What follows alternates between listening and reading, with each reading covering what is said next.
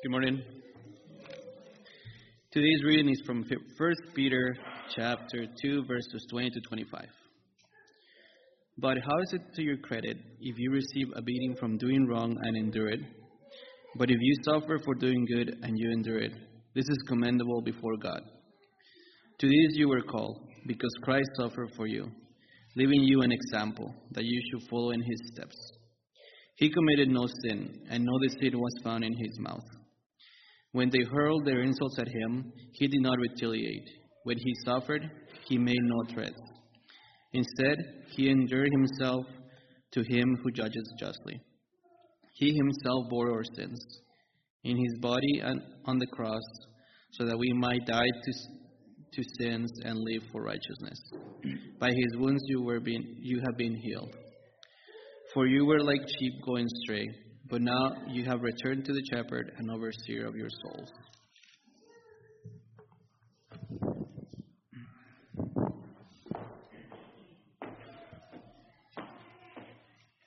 Ah, good morning. Am I live? There you go. I'm on. Um, thank you all for being here and for worshiping with us this morning. Uh, I'd like to start by uh, soliciting your help on something.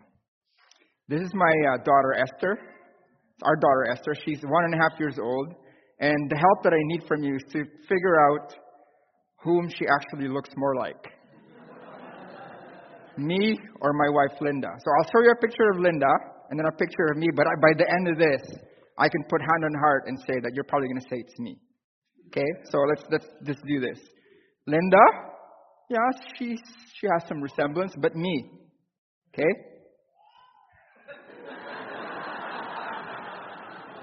That's exactly what I, yeah, I know. It's resounding. It's the, the similarity is so obvious right there. So, that to say, we as parents, we like, we, we want our children to look, we love it when, when people say that we look like our children or our children look like us. And we want our children to have at least the good characteristics that we have that they would adopt. You know what? God, our Heavenly Father, is not different. He's the same. He wants us to be like Him. And in uh, Ephesians 5, verse 1, we are told to be imitators of God as dear children. And also in Colossians 1:15, the Son is the image of the invisible God, the firstborn over all creation. That is to say that if we imitate Jesus, if we look to Jesus and do what he did, that means that we are also imitating God, and thereby we are uh, becoming like God in, in the process. This has been the plan of God all along. In Romans 8:29, for those God foreknew, he also predestined to be conformed to the image of his son that he might be the firstborn among many brothers and sisters. God wants us to become like Jesus. And when we become like Jesus, it means that we do what Jesus did, we think like Jesus thought, and we have the heart of Jesus. And then we become like Jesus. We see that particular uh, sentiment said here in 1 John 2, verse 6. He who says he abides in him ought also to walk as he walked. Now, why am I telling all this? Because today, this whole idea is the concept for our new sermon series beginning this morning. Our new sermon series for the second quarter of 2018 is called Becoming Like Jesus. And what we're going to do for the months of April, May, and June is we are going to look at facets of our Christian lives and we're going to pattern it against Jesus and what he did throughout all these uh, concepts and facets of life. And then we will learn from the Master himself. In so doing, we will stay true to what God wants us to do and is foundational in our faith to become like Jesus. That is ultimately what we want to do in life. So, for the first lesson this morning on this topic, I'm going to talk to you about something that is not foreign to any of us. It's something that happens to us pretty much every day, and it's something that we endure every day. I'm talking about suffering. And because it's the first lesson in a sermon series called Becoming Like Jesus, we're going to look at suffering against the backdrop of Jesus. So the title of our lesson this morning is Endure Suffering Like Jesus. Endure Suffering Like Jesus. The suffering that we're going to talk about here is, is sort of the generic suffering you know, that, that, that, we encounter pretty much every day. The trials that we face, the problems that, that, uh, that come our way, the difficulties that knock uh, at our front door every single day, the bad things that happen in our lives. How do we endure such suffering? One of the biggest points that we're going to make this morning, and the thing that would really turn our attitudes towards a Christian view of suffering, is the purpose of the trials that we face in life, of the suffering that we face in life. Why do we face them? For what purpose? And when we understand that and see how Jesus um, wrestled with that idea in his mind, the way that he endured suffering, we will be well on our way to be able to endure suffering like Jesus. So this morning we're going to divide our lesson into two simple parts. And these two parts are going to be in a form of questions. The first question that we're going to ask is How did Jesus endure suffering? And as we look at Jesus and apply his suffering to our life and how he endured suffering, we're going to ask the question How should we endure suffering? So the first question is this How did Jesus endure suffering? We all know that Jesus did endure suffering. We heard Chad talk about that earlier. And in the prayers for the emblems for the Lord's Supper, we understand that Jesus suffered. It is because, for the most part, Jesus took off his deity aside and willingly came to earth to become a human being like us. And because he did that, he was exposed to the same troubles, problems, difficulties, sufferings as we experience even today. In uh, Ephesians chapter 4, verse 15, we read, For we do not have a high priest who cannot sympathize with our weaknesses, but was in all points tempted as we are, yet without sin. Jesus is our high priest, and he sympathizes with us. And he knows what we're going through because he suffered it all and then some.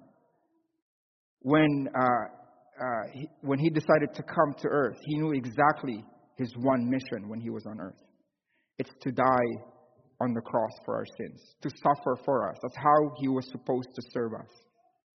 He knew that all along. But it didn't come easy to him. And we know that because of his prayer in Luke 22, verse 42. Father, if you are willing, take this cup from me. He's praying to God, please, if it's possible, let, let me not do this. But we know he endured the suffering and his attitude toward enduring the suffering by the second thing that he said in this particular verse. Yet not my will, but yours be done. Not what I want to do, but what you want to do.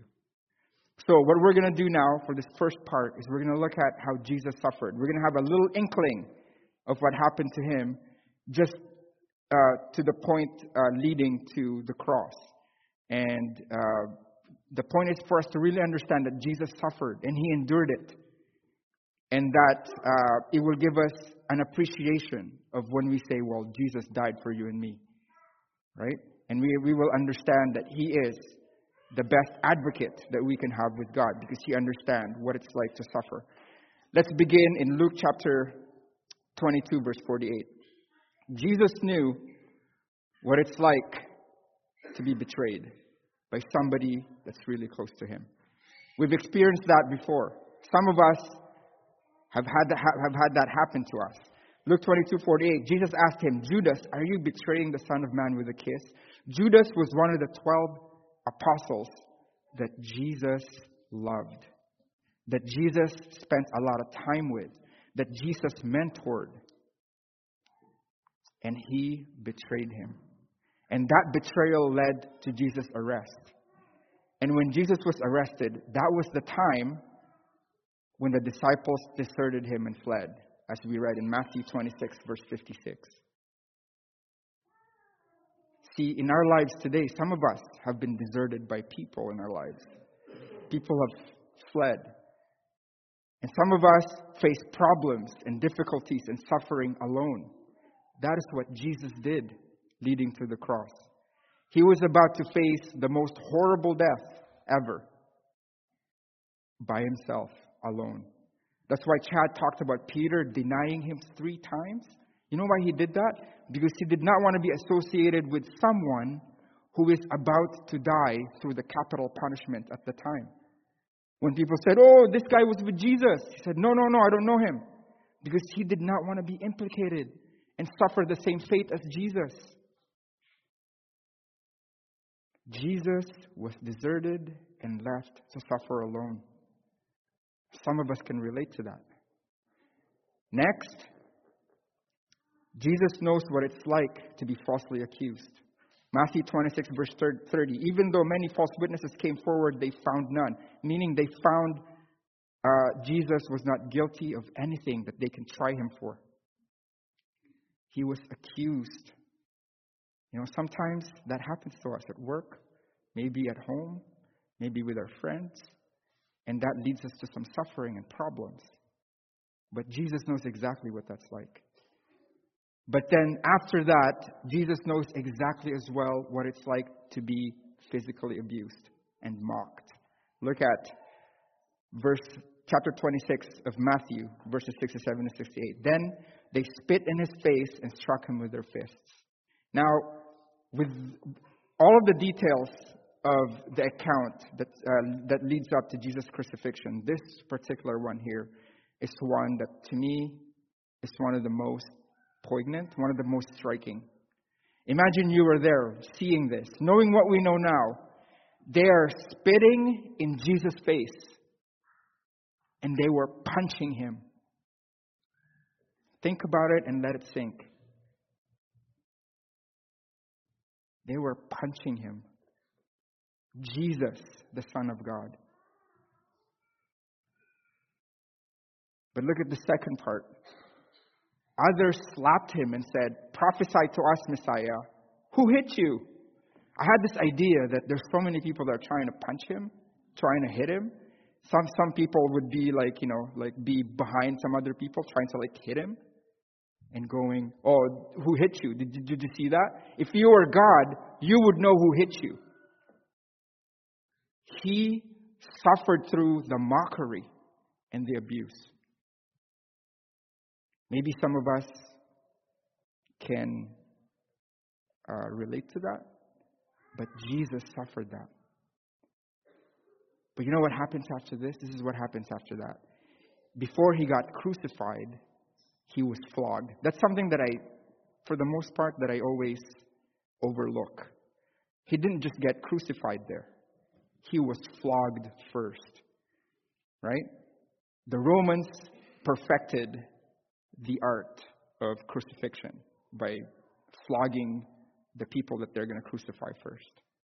See, the Jewish people, what they did was they flogged uh, 39 times. They lashed people 39 times as punishment so that, so that they won't exceed 40 times, 40 lashes. But these were not the Jewish people that were persecuting Jesus. These were the Romans. They didn't have a number. It could be less than 39, it could be more than 39. But whatever it is, we know how horrible it, it was because we knew exactly what they did. They would tie, they tied Jesus like this on a post, naked, no clothes. We see in, in posters, he has like a little towel. He was naked, with his back bare for the lictors to flagellate him. And this is what they used. Some people say it's called the cat o' nine tails, but this one doesn't have nine tails. It has several tails. Leather straps with bone, sharp objects, and metal objects at the end. And they would have the lictors like this on the side. And they would do that. And you know what happens? It actually sticks to the skin. But the lictors, they would not take it off like this. You know how would they t- take it off? Like that.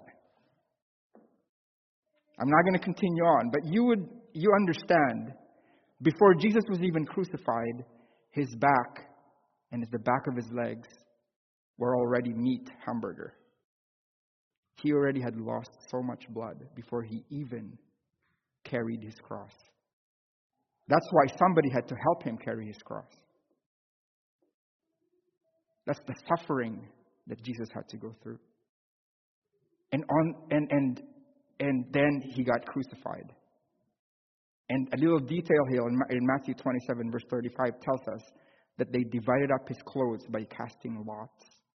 Somebody wanted Jesus' sandals, tunic, shirt, or what have you.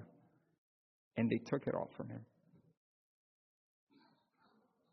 He was crucified with all I can think about is that back thing going on from his flogging, rubbing against the back of that cross. And you know, when you, when you get crucified, it's like, I don't know how many of you have, have done pull ups before. It's like a pull up, but then you're not pulling yourself up with a bar. Your hands are crucified and you're pulling yourself up with crucified hands. You know how excruciating that is? The other day I had a I had a splinter and I almost cried. Jesus was crucified. And you know how they would normally die, the people who were crucified? They don't want to lift themselves up anymore. They can't, and so they suffocate. They couldn't breathe anymore. Because it's so painful to lift yourself up with your feet crucified and your hands crucified. And sometimes they would break the, the, the legs of the people, of the people who were crucified, so they would just die. But we know Jesus didn't, they didn't have to do that with Jesus. He just died because of what he had gone through before. And before he died, you know what he did? He let out a cry, Father, Father, why have you forsaken me? Or God, God, what have you forsaken me? God forsook him to die on the cross for us. Some of us don't have fathers. Some of us fathers left. But Jesus understands a little bit of that. Why did God forsake him, his own son? Well, look at this. 2 Corinthians 5:21. God made him who had no sin to be sin for us, so that in him we might become the righteousness of God. He became sin. His body of purity became sin for the world. And you know what God, uh, how God views sin? He views sin as something that's worthy of death. So he left his son to die on the cross. Now we've seen how Jesus suffered, but the question still stands, and we have not answered it. How did he endure it, or why did he endure it? What motivated him to go through all of that? Our scripture reading this morning told us why. Starting in verse 22, he committed no sin and no deceit was found in his mouth. When they hurled their insults at him, he did not retaliate. When he suffered, he made no threats because uh, he entrusted himself to him who judges justly. This is how Jesus endured the suffering. And his motivation is seen in verse 24. The reason why he did all of that is because of this. He himself bore our sins in his body on the cross, so that we might die to sins and live for righteousness. By his wounds you have been healed, for you were like sheep going astray, but now you have returned to the shepherd and overseer of your souls. Jesus suffered for us. He did it because he knew the end result. He knew what he was doing it for. He's doing it for us. So that we don't have to go through that. He goes through that himself. There is a purpose for his suffering. And you know what? Verse 21 of this particular passage in 1 Peter chapter 2, our text for today, transitions this very, uh, uh, very uh, closely to what we're going to ask in our second question for our lesson this, this morning. How should we endure suffering? Because his death is a calling for us to suffer the same. In verse 21, we read, To this you were called, because Christ suffered for you, leaving you an example that you should follow in his steps. See, our sermon series is called Becoming Like Jesus. In suffering, we can be like Jesus too. He left us an example. And so we can aptly ask the question how should we endure suffering like Jesus did? And uh, there's a passage in the New Testament that we're going to look at today to answer this question that will uh, closely mimic what, what, how we should endure suffering like Jesus did. And it's found in the book of James, chapter 1, verses 2 to 5. I'll read it first. James 1 2 to 5, we read, Consider it pure joy, my brothers and sisters, whenever you face trials of many kinds Because you know that the testing of your faith produces perseverance. Let perseverance finish its work so that you may be mature and complete, not lacking anything. If any of you lacks wisdom, you should ask God, who gives generously to all without finding fault, and it will be given to you. Now, I, uh, we experience suffering, trials, problems, and difficulties of many sorts. Some of them, it's because of our doing, like what Chad said earlier, what happened to him on, on the basketball court. Sometimes it's uh, the doing of another person, it's another person's fault. Sometimes it's no fault of anyone. It's just, you know, natural loss taking place, or we're just getting old. It's just something that has that happens. But whatever it is, we understand that we need to endure. Because there is a purpose for suffering, for, for the difficulties, for the trials that we face. In that we can as well glorify God in all of this. Let's look at verse 2 first. The first thing that I would like us to really pay attention to as we endure our suffering that we have currently in our lives today is we need to understand that we need to consider it pure joy when we face trials of many kinds. You're probably thinking, this is foolish. This is just out there, Jay.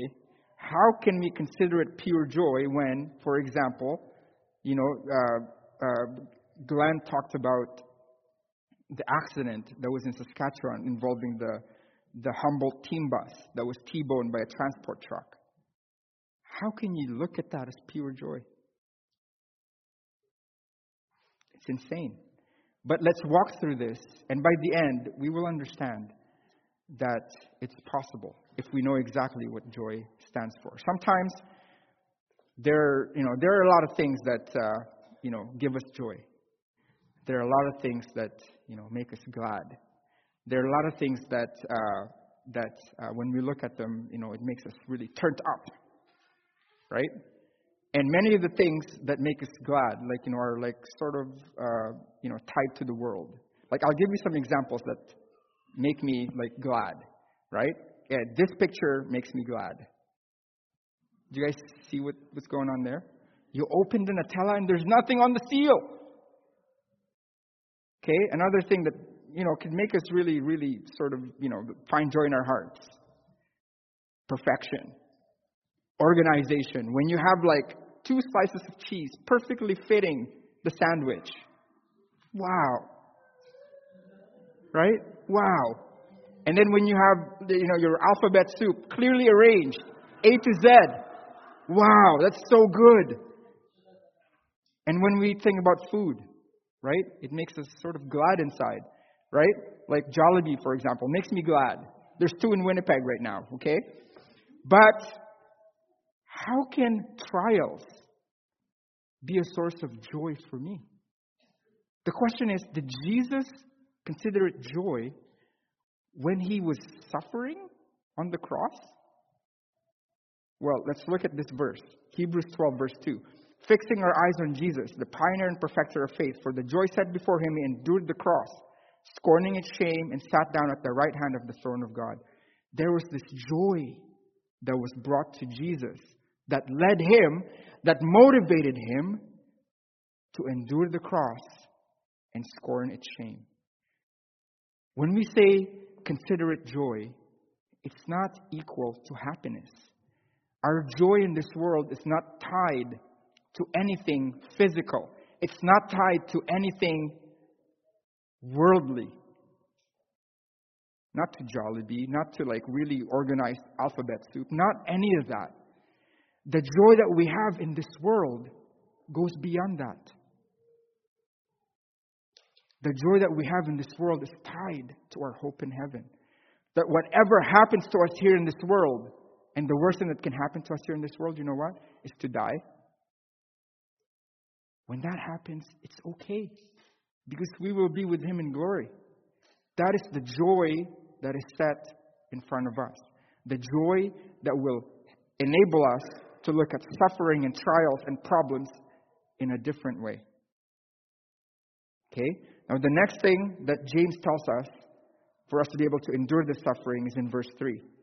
We need to know that our, our faith is being tested. When we go through all these things, Our faith is being tested.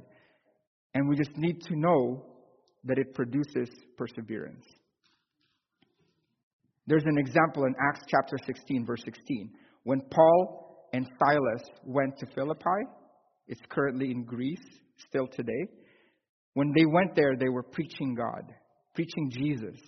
And when they were preaching Jesus, there's this young woman who was uh, who had spirits of fortune telling, and they were she was following them around everywhere, saying, "These two people are from God," and they would tell you things whereby you would be saved. And that annoyed Paul, and he commanded the spirit to leave the, the young woman.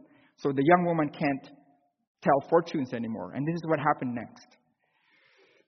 Acts 16, 19 to 21. When her owners realized that their hope of making money was gone, they seized Paul and Silas and dragged them into the marketplace to face the authorities. They brought them before the magistrates and said, These men are Jews and are throwing our city into an uproar by advocating customs unlawful for us Romans to accept our practice. Continuing on in verse 22 and forward. The crowd joined in the attack against Paul and Silas, and the magistrates ordered them to be stripped and beaten with rods. After they had been severely flogged, they were thrown into prison, and the jailer was commanded to guard them carefully. When he received these orders, he put them in the inner cell and fastened their feet in the stocks. So, Paul and Silas were preaching Jesus, and all of a sudden they find themselves stripped and beaten, severely flogged. We just talked about flogging earlier. Thrown into prison and uh, fastened with uh, fastened to the stocks. If you were, if we were Paul and Silas, what would we do? Would we hold our hands up in the air and say, "I'm done with this. This is not happening to me." Forget this. See, in life, we experience so many problems, so many painful things that we have to go through, so many, so much suffering. Relationships with our children, spouses, work, physical, financial, social, emotional, mental, spiritual, so many things. And I just want to encourage us, all of us today, that whatever it is that we're experiencing, there is hope because there is joy. And our hope is tied with that joy. And what I'm going to show you next will really capture it in verse 25.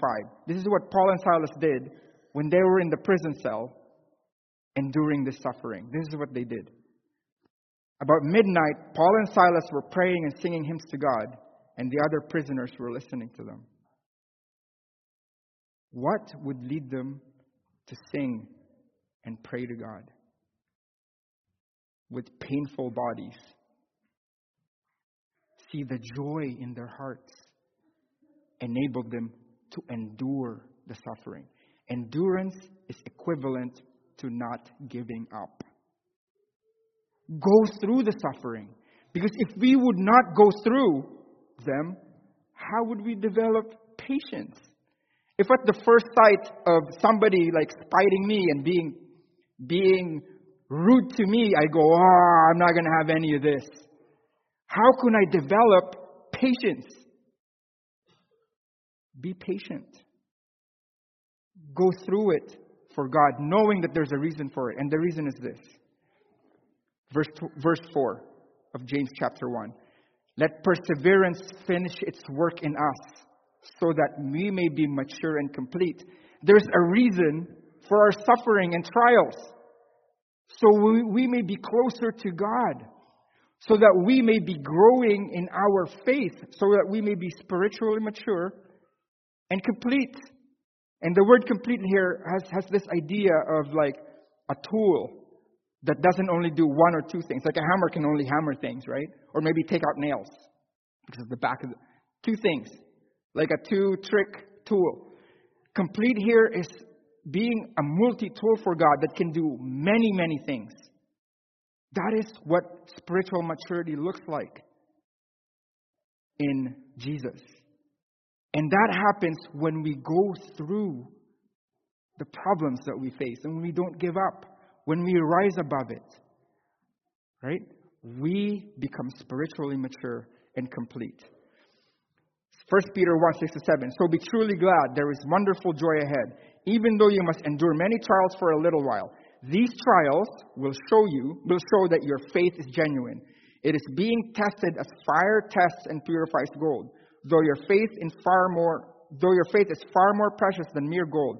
So when your faith remains strong through many trials, it will bring you much praise and glory and honor on the day when Jesus Christ is revealed to the whole world.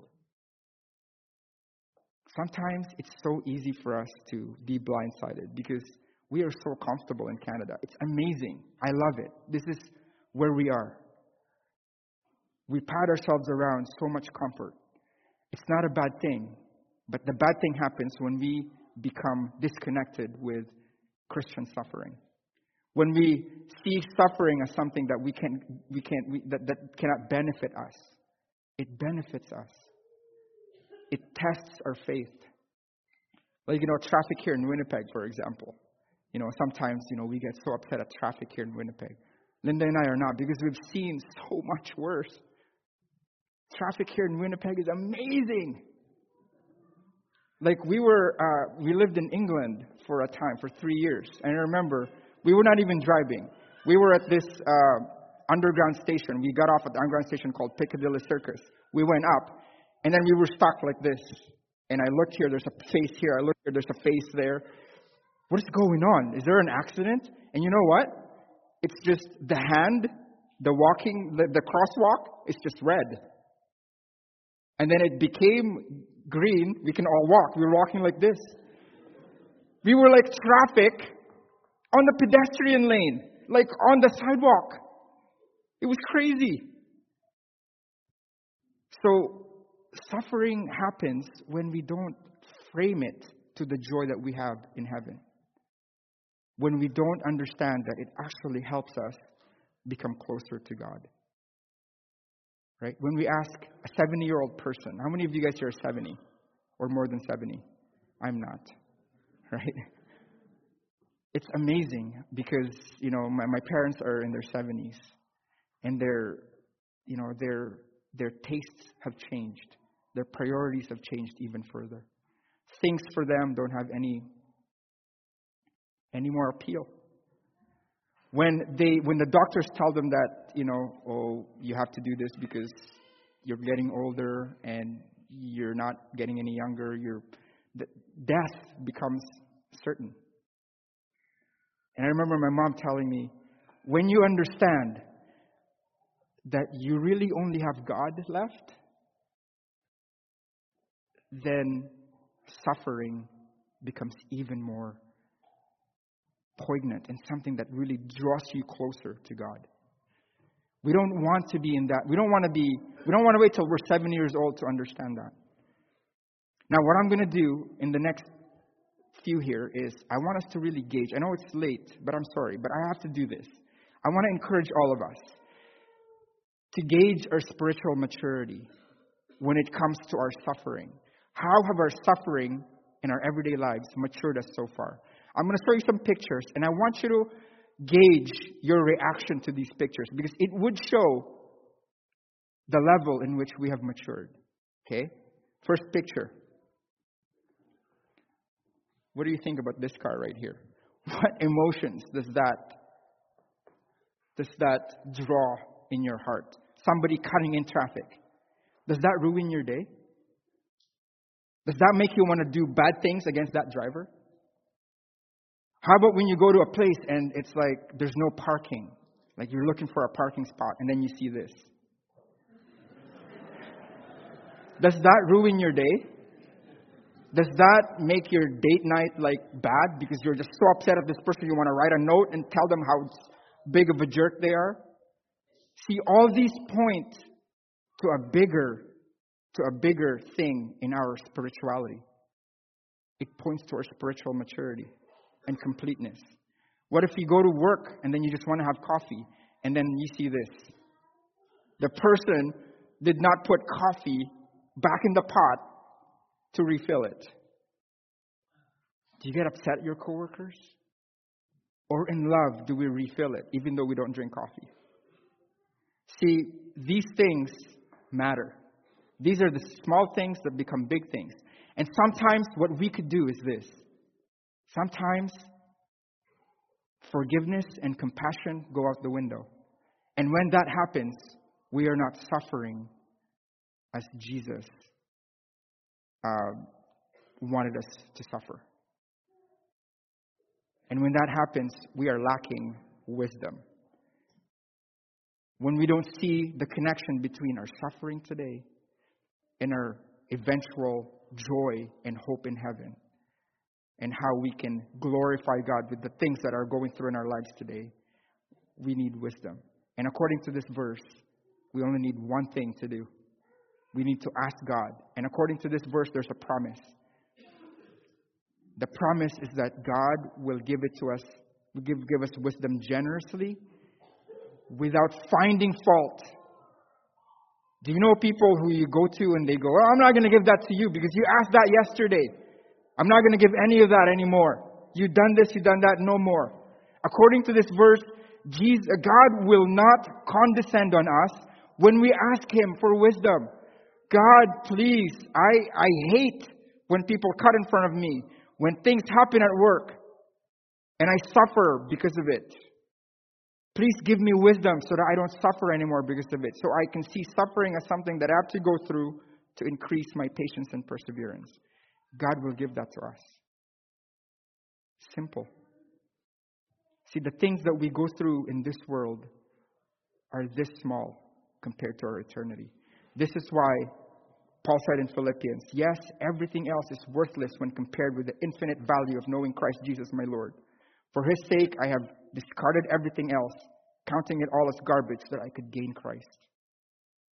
And this is the reason why Paul can say in Philippians 1:21, "For to me to live is Christ, and to die is gain."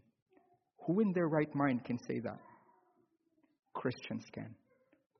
When we live in this earth, it doesn't matter what we are going through.